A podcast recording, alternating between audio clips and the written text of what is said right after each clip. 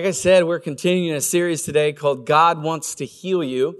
And in just a moment, we'll get to the Q&A, but I wanted to at least set kind of the table for anybody that maybe hasn't heard what's been going on or the series, or maybe you haven't caught any of the messages. I want to be able to try and catch you up to speed. But basically, as we've been going through this series, we've shared a metaphor that I've found very helpful to people when they think about God and healing and God's activity in the world in that space. And it's this metaphor of disharmony. That may not make sense at first, but this metaphor of disharmony.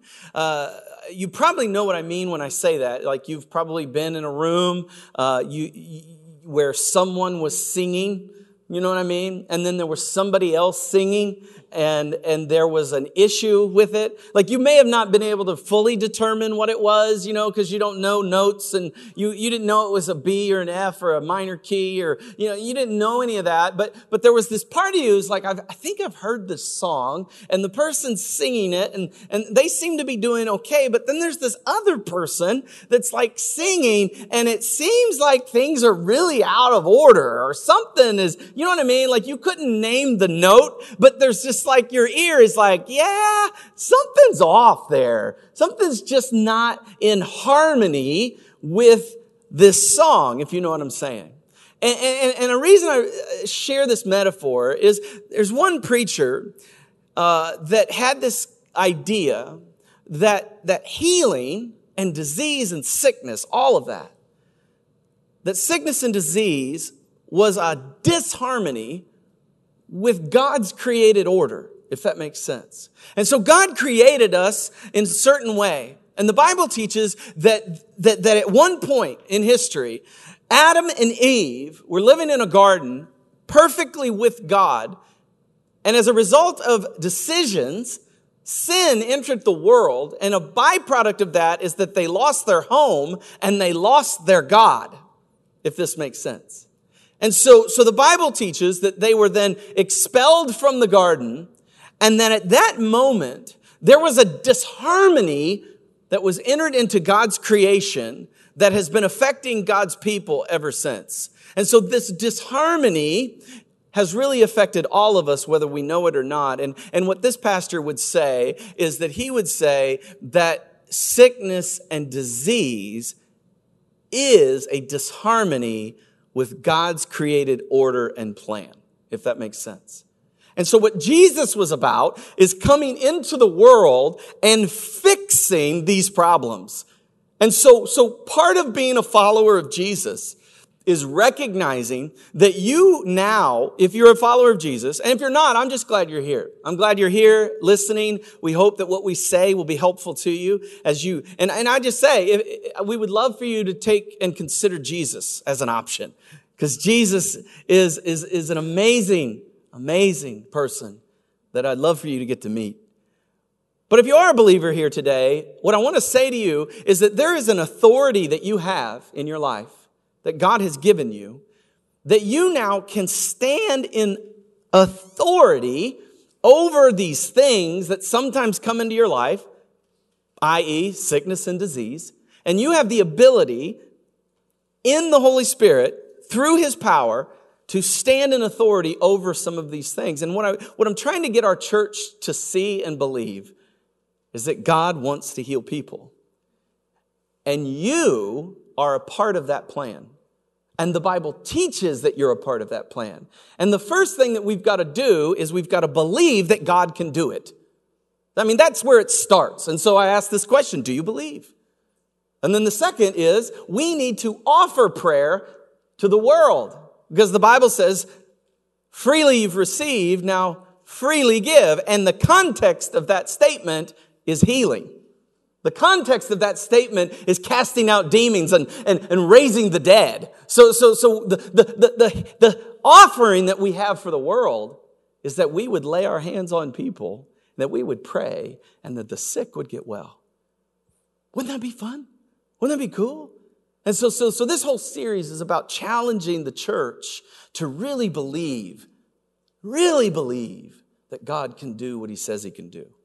And so my heart for you, as we kind of catch you up to speed a little bit, is that you'd grab hold of that And then this idea of taking that authority and dominating any disharmony in your life.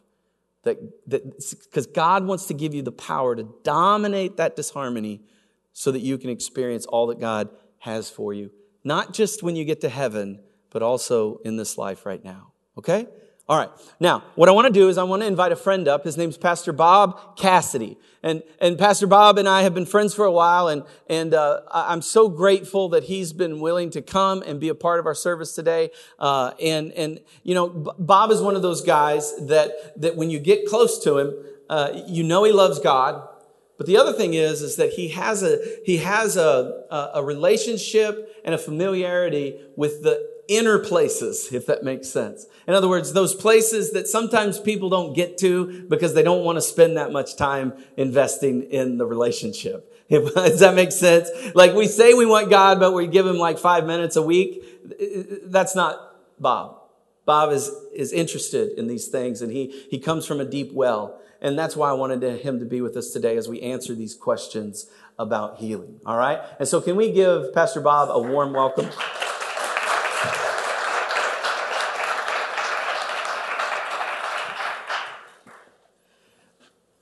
Good to see you. Yeah. I feel like we just saw each other. I think somewhere along the way, yeah. Yeah, we had the opportunity to go to the Cardinals game last night. We had a really great time. It wasn't great because we lost, but we almost won. And so it was fun. It was an exciting game. We weren't able to bring home a win. But we did have fun. We cheered for the Cardinals. We booed the Cubs. And we ate at Salt and Smoke. Yeah, and the rain came, and we got wet, and it was fine. It was all good. Yeah, it was a party. Yeah. So we had a good time. So anyway, a lot of St. Louis fun there. Yeah. But anyway, I just want Pastor Bob, to introduce himself a little bit, tell you maybe a little bit about his life, where he's come from, his family, all that kind of stuff. So why don't you just kind of introduce yourself to them? Sure. So I live in Springfield, Missouri, and I was in what's called kind of pastoral active ministry for over 40 years. I retired kind of officially 2 years ago, but I find that retirement is refirement, and it's been a time where I feel like God has been restoring me and teaching me new things, and I've really enjoyed a deeper, intimate relationship with Christ. Married to Susan. We've been married going on 37 years, and we have 3 adult children, 2 dogs. Colton Wong is our German Shepherd, named after the Cardinals' former second baseman. He's 80 pounds, and we have a new Malinois. And so, and 2 grandkids that live just a mile and a half from us. So we're just really blessed. And I love your pastor, I really appreciate being here. It's a wonderful place of hospitality and friendliness, and I just love the presence that's here, the presence of God. Amen. Well, praise God.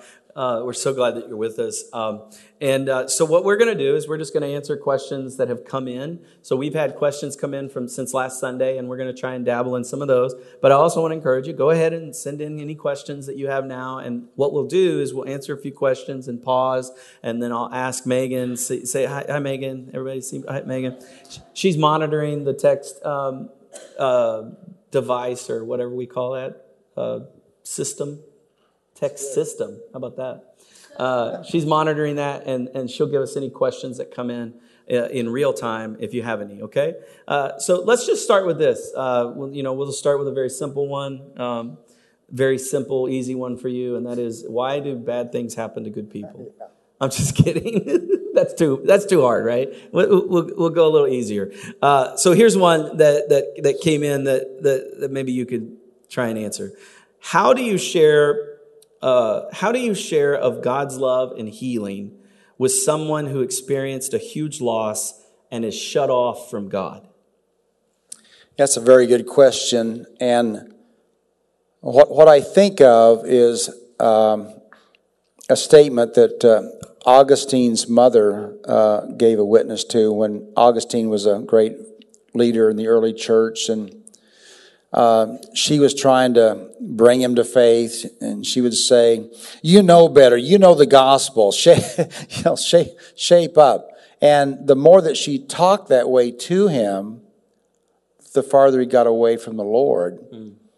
And so she felt convicted to talk more to the Lord about her son than talk less to her son about the Lord. Mm.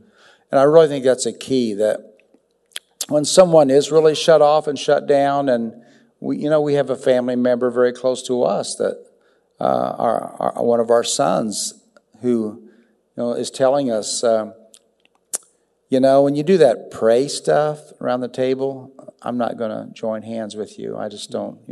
That's really hard for me to hear that. But just being honest. But do I talk to the Lord about my son? I sure do. And so I visualize the Lord. You can visualize the Lord with the person that's been hurting so much. And the Lord loves that person. And Lord, what are you wanting to say and do in that person's life? And if there's something you want me to do, I'm all in. I want to be a part of that.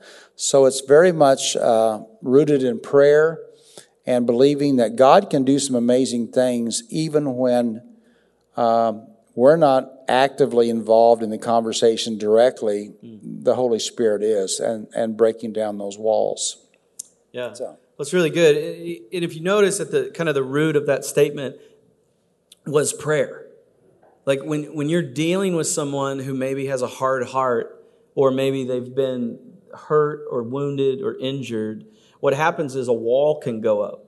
And that wall can keep them from being able to really enter into and experience the love of the Father. And that's a very real thing.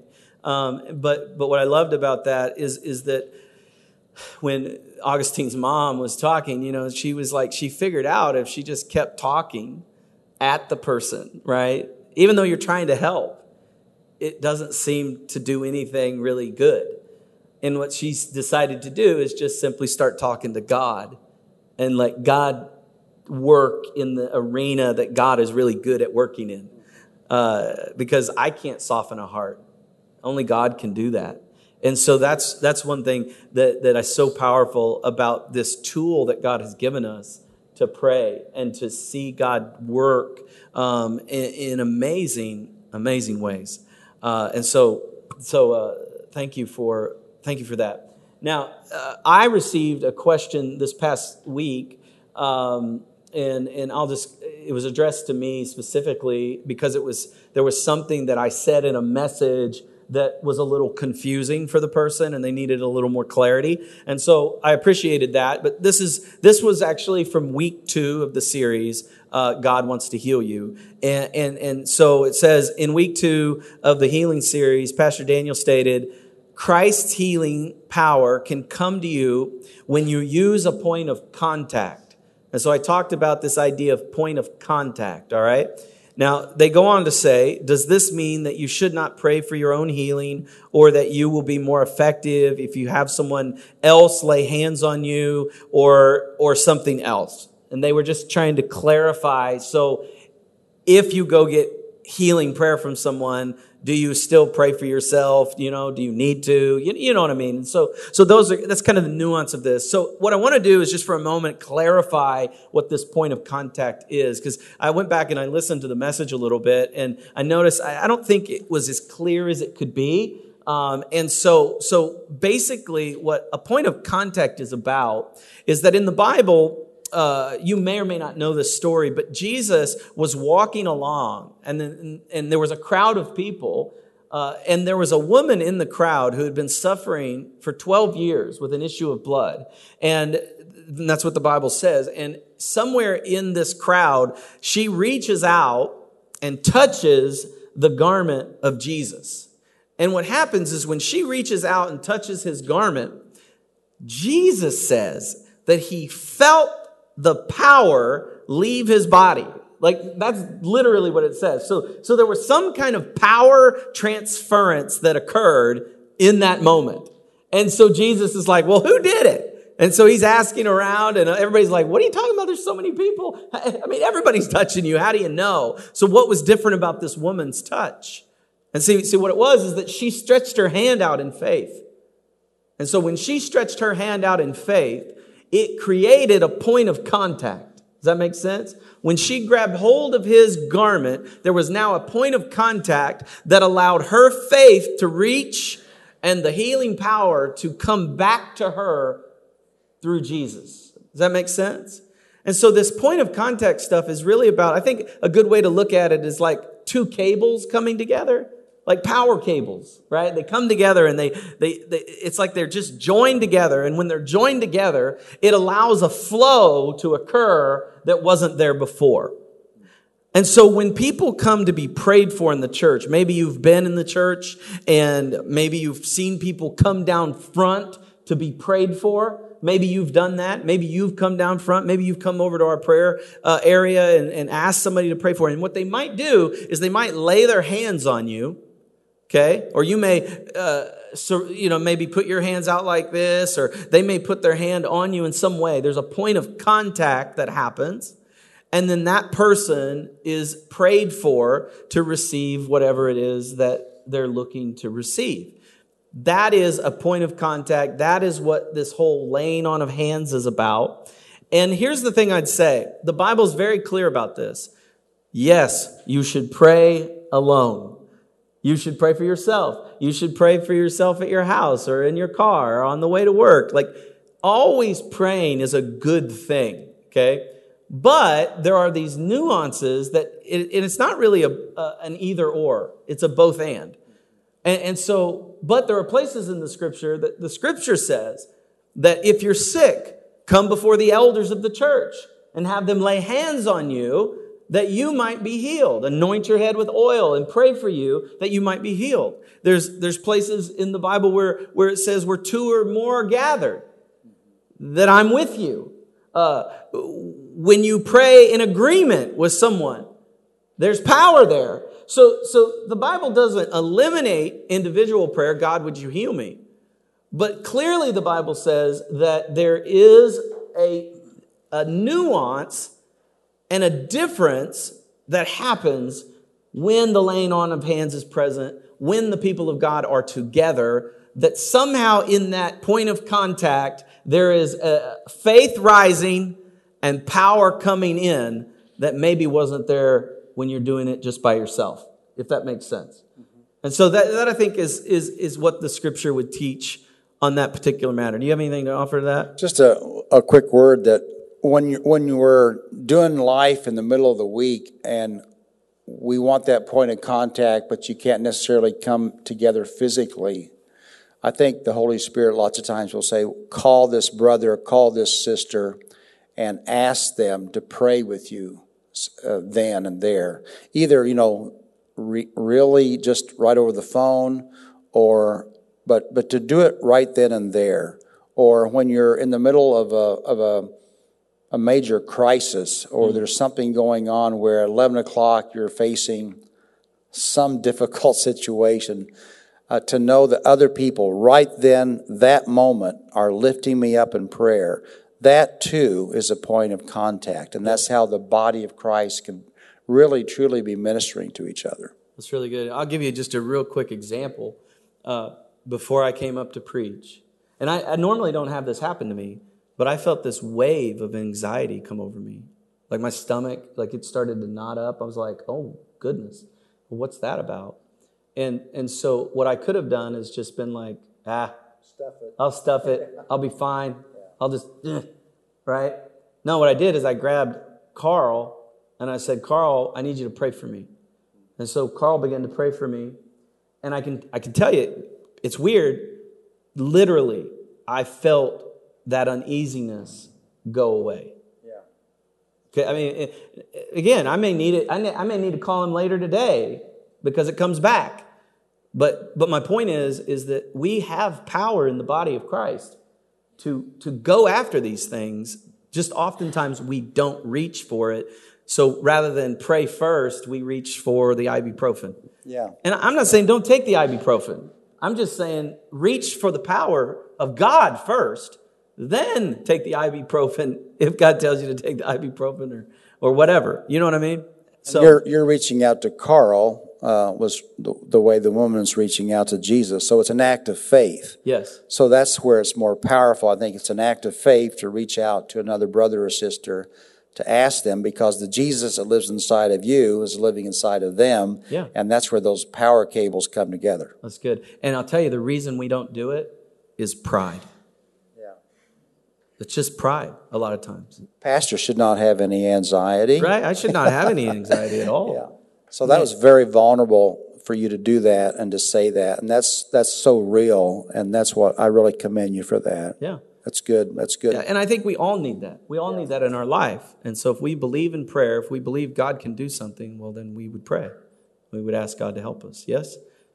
So Megan, let's pause for a moment. Do you have anything over there that's come in? Ooh, fun. This is always the best part, because we don't know what question we're going to get. And if they're really hard, I just give them to Bob. Oh my goodness, we've got several. Whew. Let's see here. I'm getting anxiety, a wave of anxiety. Let me pray for you. Let's see. Huh, these are good. All right, we'll just start with this one. Why is it that the disciples were able to heal everyone and Jesus healed all who were sick, but we can't? Why was the answer always yes for them, but sometimes no for us? Good luck. All right. It was always yes for Jesus, but I'm not sure it was always yes for the disciples, because when you look at some of the scripture, you'll find references like Paul saying to Timothy, take a little wine for your stomach. Or there's one brother that's left behind because he was ill. And so I think there's that honest reality even in Scripture that sometimes the apostles praying, it wasn't automatic. And it was maybe the exception and not the rule.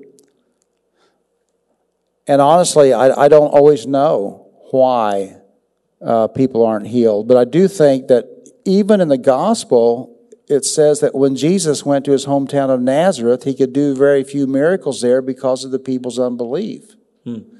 So there's a lack of presence, there's a lack of hope, there's a lack of faith or expectancy that even limited Jesus Christ in the flesh. Wow. So we acknowledge that. And we don't always know. Francis and Judith McNutt were two great people, ministers of prayer, and they did a profound ministry of listen, love, pray, but they admitted that 70% of the people that they prayed for did receive healing, but about 30% never received the healing that they prayed for. I just really respect people like that, to be honest and to say, we just don't know why.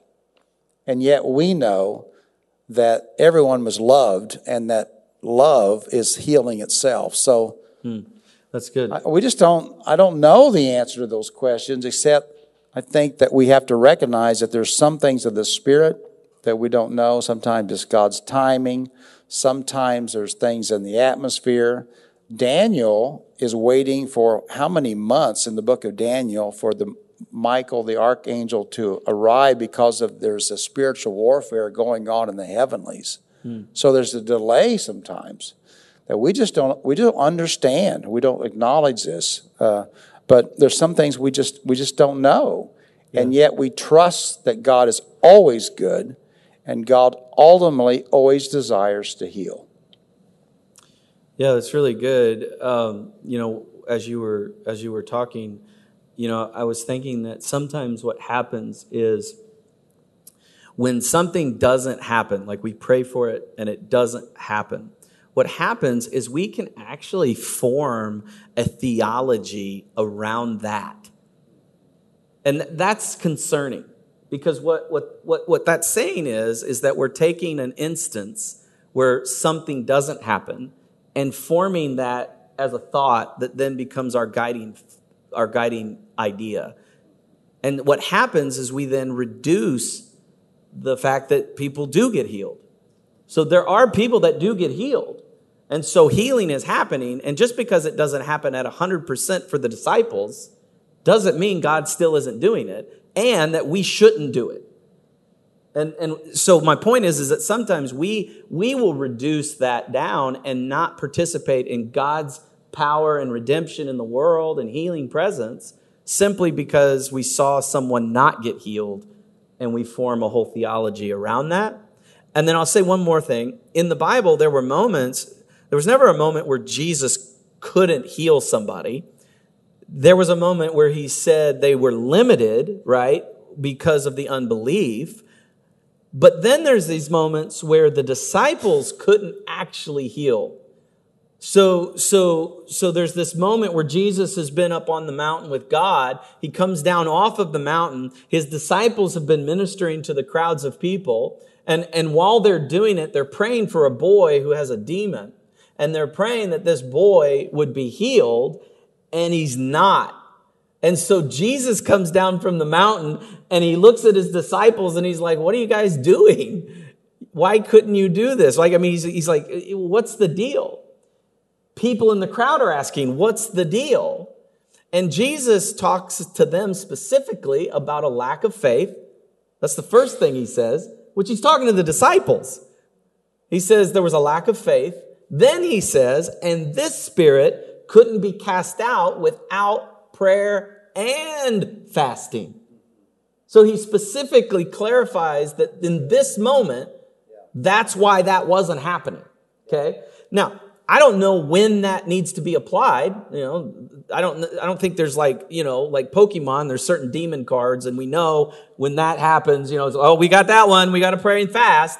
I'm not saying that. I'm just saying that there are moments where as disciples, we may not have what we need or the tools or even the faith sometimes to be able to do the miracle that Jesus could do. I like that a lot, and I think the key is not to follow principles, but to follow the Holy Spirit, and not to be in a rush. You know, Jesus even healed one man, and he said, can you see? And, well, I see, but I see as men as trees walking. So Jesus just, well, we just kind of keep praying. So you keep soaking persons in prayer, and sometimes you have multiple occasions where let's get back together again. So we rush this when God is really doing some things and so say, okay, Lord, do more. And we check in with the person. So it's a very relational thing. We're doing this with the person, with the Holy Spirit. And sometimes we're just saying, well, Lord, where are you in all this? I want to be what the Father's doing. And sometimes if we live intimately, more intimately with God, I think the more confidence we have in knowing how that works. And it comes by practice. Yeah. And it comes by a willingness to fail sometimes, quote, fail, end quote. But I would rather fail at risking than fail at not risking. Yeah, I'd rather step out and do things and know that God is doing things that I don't always understand in the moment. That's good. So here's one question that came in I think I can answer fairly quickly. Can you request miraculous physical healing from God more than once? Yes. I mean, that's true. I know people that have experienced multiple healings and then inevitably died. Okay? Because inevitably we all will die. But there, as long as you're alive, you know, God is active in the flesh, in your life. And clearly he'll be active in eternity too. But yeah, I don't think there's ever a reason you can't request a miraculous healing in your life multiple times. Because what father would not answer that prayer? What father wouldn't want to listen to that prayer? What father would give you a scorpion if you asked for bread, is what the Bible says. And so I think that's absolutely. Go ahead and ask. Keep asking. God wants to work in those situations. I want to go to this question because I think it's relevant to people a little bit. And I'll ask this to you. If someone is unforgiving, does this block God from healing them? Yes, it does. Unforgiveness is something that will prevent us from being well. Our emotional, our mental, our spiritual, our bodies waste away when we hold unforgiveness toward others. And all of us, I think, would have to admit we struggle with this at times. And right. And I'll just say very quickly, about 15 years ago, I was really holding something against somebody. That was a real hard thing. Yeah. And I went to counseling prayer. And I protested. The person said, "Bob, you've got to forgive." And well, this person's not even asked me for it. Well, you got to do that.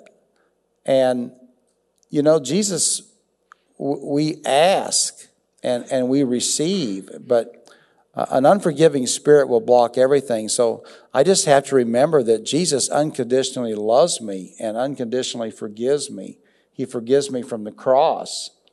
My sins are canceled. And so it's not me trying to conjure up the love and the forgiveness to do that, but it's out of I'm loving because he first loved me. I'm forgiving because he first forgave me. That's good. And it's living in that state of forgiveness that puts it all into perspective. So, and don't ever buy into the lie that the enemy will tell you, the devil, that, well, you know, you've been sinned against in a way that nobody else has. Uh-huh. And that person just doesn't understand. Well, I think most people live very long in this life has had some bad things happen to them by other people. Yeah. But we're forgiving not the action, we're forgiving the person. We're letting the person go. Yeah. And we're just giving that person to God. Mm. And so we're glad to do that. When we know that we're not living in condemnation and shame, we're glad to set other people free too. Yeah. So, well, and I think that's really good. Even he was saying, you know, like when he was in this counseling prayer, he was like, "Well, you don't understand. Like this person hasn't asked for forgiveness," and the person counseling him was simply saying, "It doesn't matter." Like that's the hard part of it. Is now it doesn't diminish what was done. Like it may be very real, but it doesn't matter in the sense of you forgiving. Because forgiveness is something you offer, not something that you have to have the other person offer you in order for it to get done. It's not a contract in that way. And I think sometimes we lose sight of what the Bible teaches here. And the part I was trying to think, what I loved about the answer is the answer was very simple, wasn't it? The question is someone, if someone is unforgiving, does this block God from healing them? Yes. You know what I mean? Now, we like to nuance it. Like, well, you don't understand. Well, look, that's not how it works. We all have experienced pain.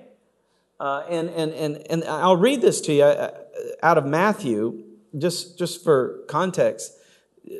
This is in Mark 11, if you're writing this down, Mark 11, 22 through 25. Listen to these words. This is Jesus speaking. He's teaching his disciples. He says, "Have faith in God," Jesus answered. "I tell you the truth. If anyone says to the mountain, 'Go and throw yourself in the sea,' and does not doubt in his heart, but believes that what he says will happen, it will be done for him." And we all like love that, right? It's like you pray in faith and mountains are going to move, and we write songs about it. It goes on in verse 24. "Therefore I tell you, whatever you ask in prayer, believe that you have received it, and it will be yours." And everybody's like, yes, come on. But then he says this: "And when you stand praying for all these amazing, miraculous things, if you hold anything against anyone, forgive him or her, so that your Father in heaven may forgive you your sins." That's pretty clear. And so I think, the thing that I think is curious about this context is it's like, you want to see power. You want to see miracles. You want to see mountains move, right? And then Jesus couples that with an unforgiving heart and how that ultimately can stand in the way of not only your healing, but maybe even someone else's. And there's that old adage, you know, that someone said that unforgiveness, holding unforgiveness is like drinking poison and expecting the other person to die. Right? Doesn't make any sense for us to do it, but yet we all have done it. We've all done it. And God says to each one of us, hey, you let that go. You release that thing or that person to me, and the healing will begin to come into your life. That inner healing that you're looking for, the bitterness, the resentment, the anger, all that stuff is going to get healed when you release it unto the one that can heal it. Whew, come on, that's good stuff. How about this one? I'll give you this one. Maybe we'll end with this one. Jealousy. Jealousy is keeping me from being able to heal mentally. How can I let this go? Yeah, that's good. Was that a previous question we were given, I think? Yeah, that one actually came in online. Yeah, I thought so, because I was thinking, now I can answer this question and be super spiritual. And then the Lord said to me, well, what about the resentment you're kind of holding against this one brother right now? Mm.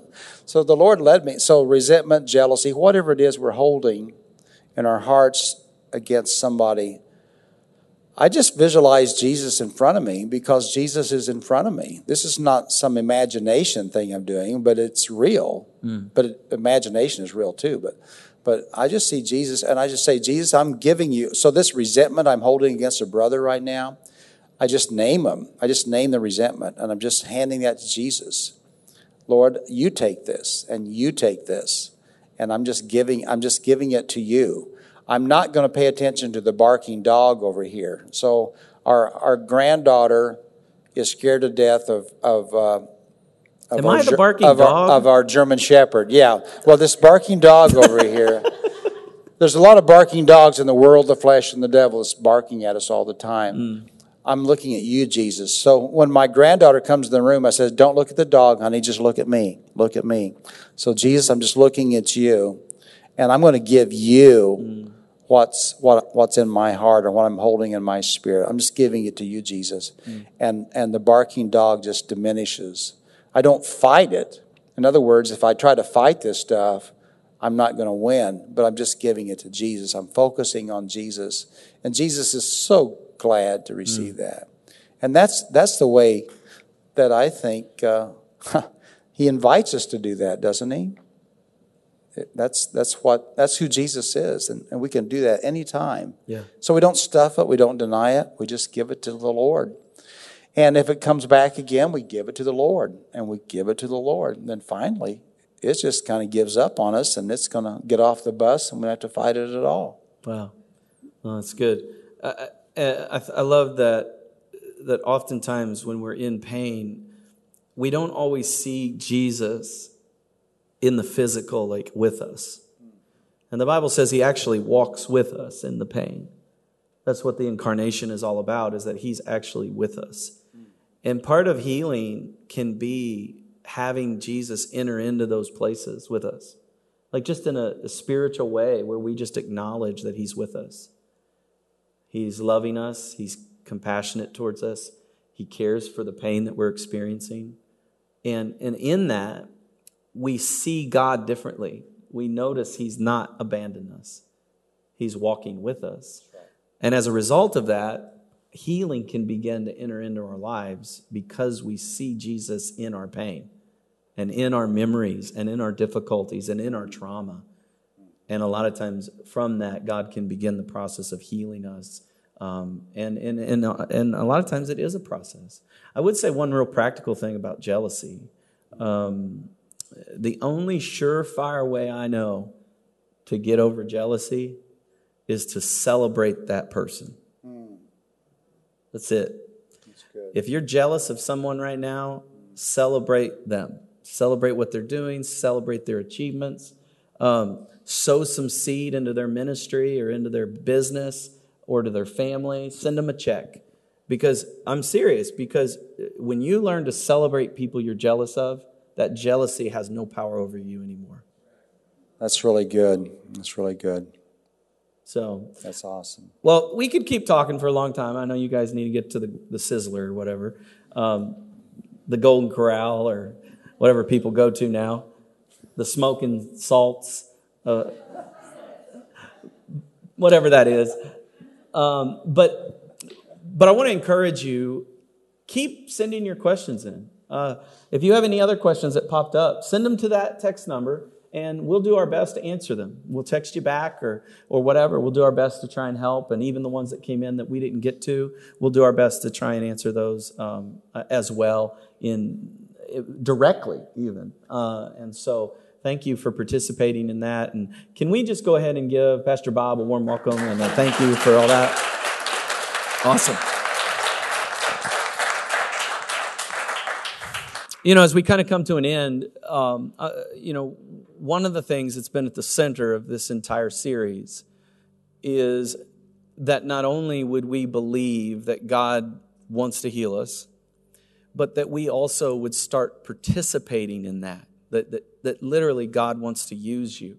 One question came in that we didn't get to, but it was that this person has experienced a miracle, like God healed them, okay?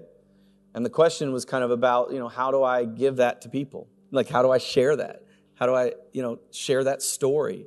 How do I share that if people aren't listening? You know what I mean? Like, it's just, and the thing I just want to say to you, is, for any of us in the room, is if you are a follower of Jesus Christ today, you have everything you need to take whatever step God is calling you to. Now, you may not believe that, but God believes that. And Pastor Bob said in the service, the earlier service, that faith is spelled R-I-S-K. Because, see, a lot of times we have to take a step, and that step oftentimes can feel like risk. Yes? Stepping into that thing that you don't feel equipped for, that thing that scares you, that thing that whatever that is, it takes a level of faith to be able to do that. And here's what I want to tell you, though. The moment that you take that step of faith, God meets you right there. He's not meeting it here. He's meeting it here. And the moment you take that step of faith, the Bible says that only faith pleases God. Like, you want to please God, you have faith. That's how you please Him.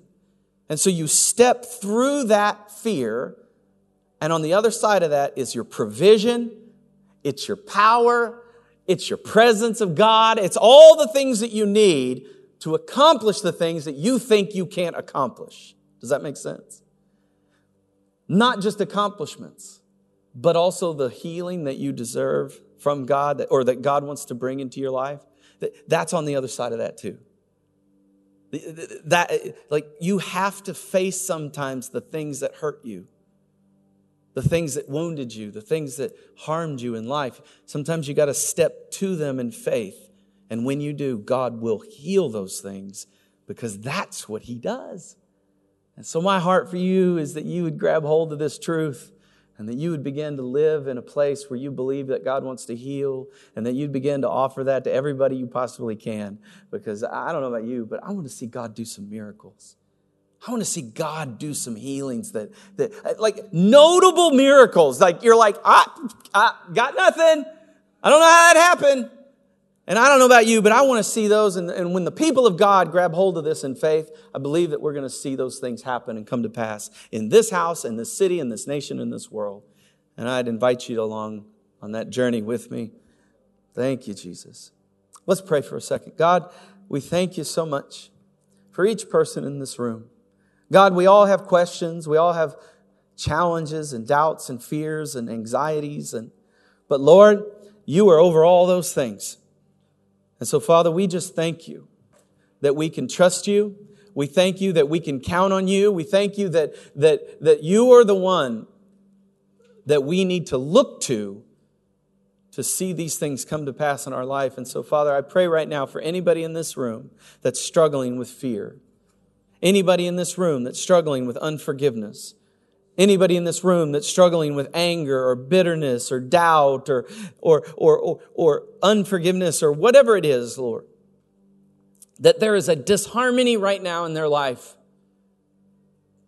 I just pray right now for a release of your Spirit If you're here today and you're carrying something, a burden like that, a habit, a hurt, a hang-up, what I want you to do is in faith, I want you to grab hold of whatever that is, and I want you to literally offer it to God. I want you to stretch it out to Him. And the moment that you're stretching it out, I believe that God is stretching back, and it's creating a point of contact. And that as you stretch in faith, God is bringing healing into that hurt, into that habit, into that hang-up, into that place of doubt or unbelief, sin, whatever it is, that God is now giving you everything you need and that healing is coming to your life. If you believe that, just simply say to the Lord, Lord, I believe. Lord, I believe. And just keep saying that, Lord, I believe. And when you leave here today, keep saying it, Lord, I believe. And this week, keep saying it, Lord, I believe. Because the power of God is being released into your life right now. I believe it.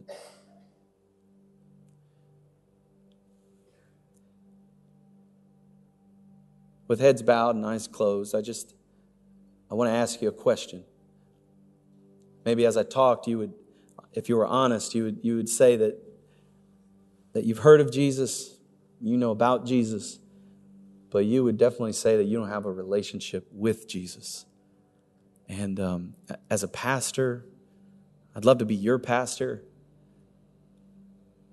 My heart is that you would not leave here today without knowing that you know that Jesus is in your life and that He loves you very much and wants a relationship with you. The Bible teaches that Jesus came into this world and died a brutal death on a cross. He was taken off of that cross in 3 days. He was placed into a tomb and died there. But 3 days later, He was resurrected, beating sin and beating death and restoring your relationship back to God. And the Bible says that if you'll confess with your mouth and believe in your heart that this is true, that He will come in and He will save you and He will begin the process of healing you and freeing you. And so I don't know if that's your story, but I'd love to offer you that today.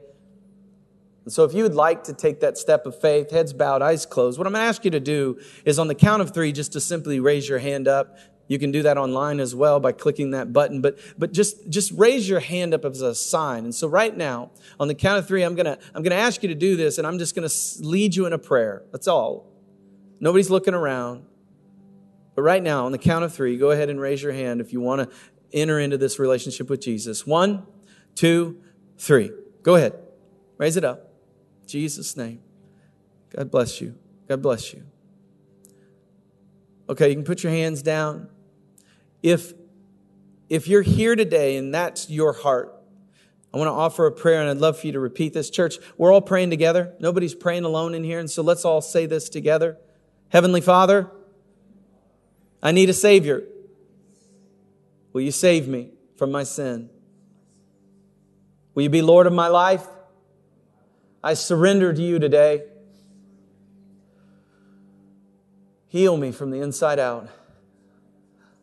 Fill me with your Spirit. I choose this day to follow you. In Jesus' name, amen. Amen. Can we celebrate anybody that was making a decision in here today? So good.